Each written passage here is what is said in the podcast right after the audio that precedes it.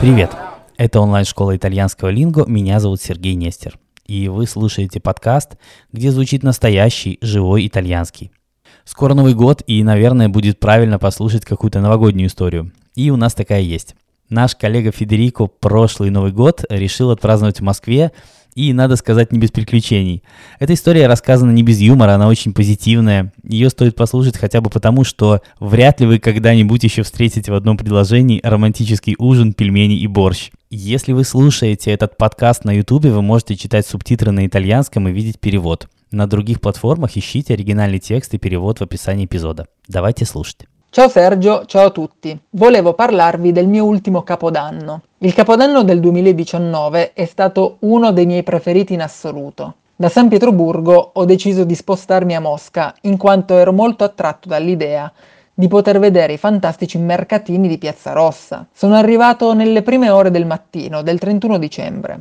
I miei amici mi avrebbero raggiunto in serata con un volo diretto da Milano. Dopo essermi riposato qualche ora in ostello, ho deciso di uscire, a godermi un po' la città. Erano passati ben due anni dall'ultima volta che ero stato nella capitale russa. San Basilio, il Cremlino, passeggiare al Gorky Park.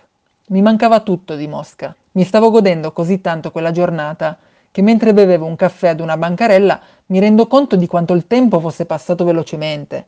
Erano le otto di sera e a quell'ora avevo appuntamento con i miei amici fuori dalla metropolitana.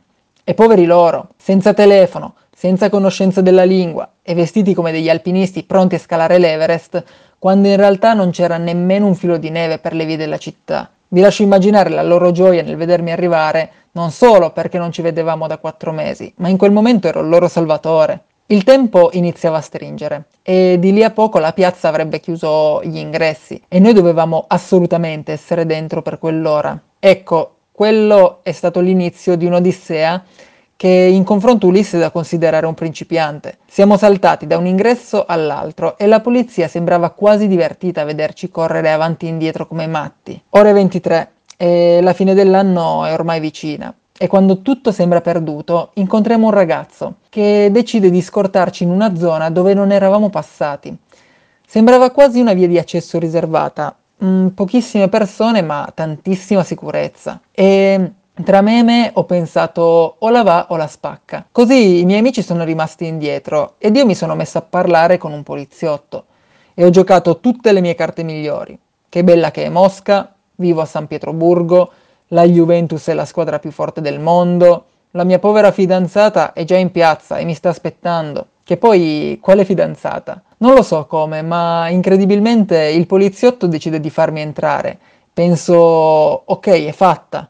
Così dico ai miei amici di raggiungermi, ma una volta arrivati, beh, qualcosa è cambiato. Probabilmente il dress code non era dei migliori e comunque sia il ritardo si paga. Per fortuna però che la festa è fatta dalla compagnia e non dal luogo in cui si è. Per fortuna siamo anche riusciti a trovare un angolo dalla quale vedere San Basilio e lo scoccare della mezzanotte di fuochi d'artificio hanno dato il via a brindisi, baci e abbracci. Felici ma stremati ed anche molto affamati. Così abbiamo cercato un posto dove mangiare e dopo una romanticissima cena a base di pelmeni e borsche, abbiamo deciso di passeggiare ancora un po' per le vie della città, che addobbata per le feste è uno spettacolo unico. Ormai erano le tre del mattino ed abbiamo deciso di andare verso l'ostello e riposare. Di solito le notti di Capodanno sono molto più lunghe, ma avevamo ancora un lungo viaggio davanti a noi e avevamo bisogno di tutte le forze possibili. Vi ringrazio e alla prossima! Итак, вы слушали подкаст «Живой итальянский», и по тому же хэштегу «Живой итальянский слитно» вы можете найти нас во всех соцсетях.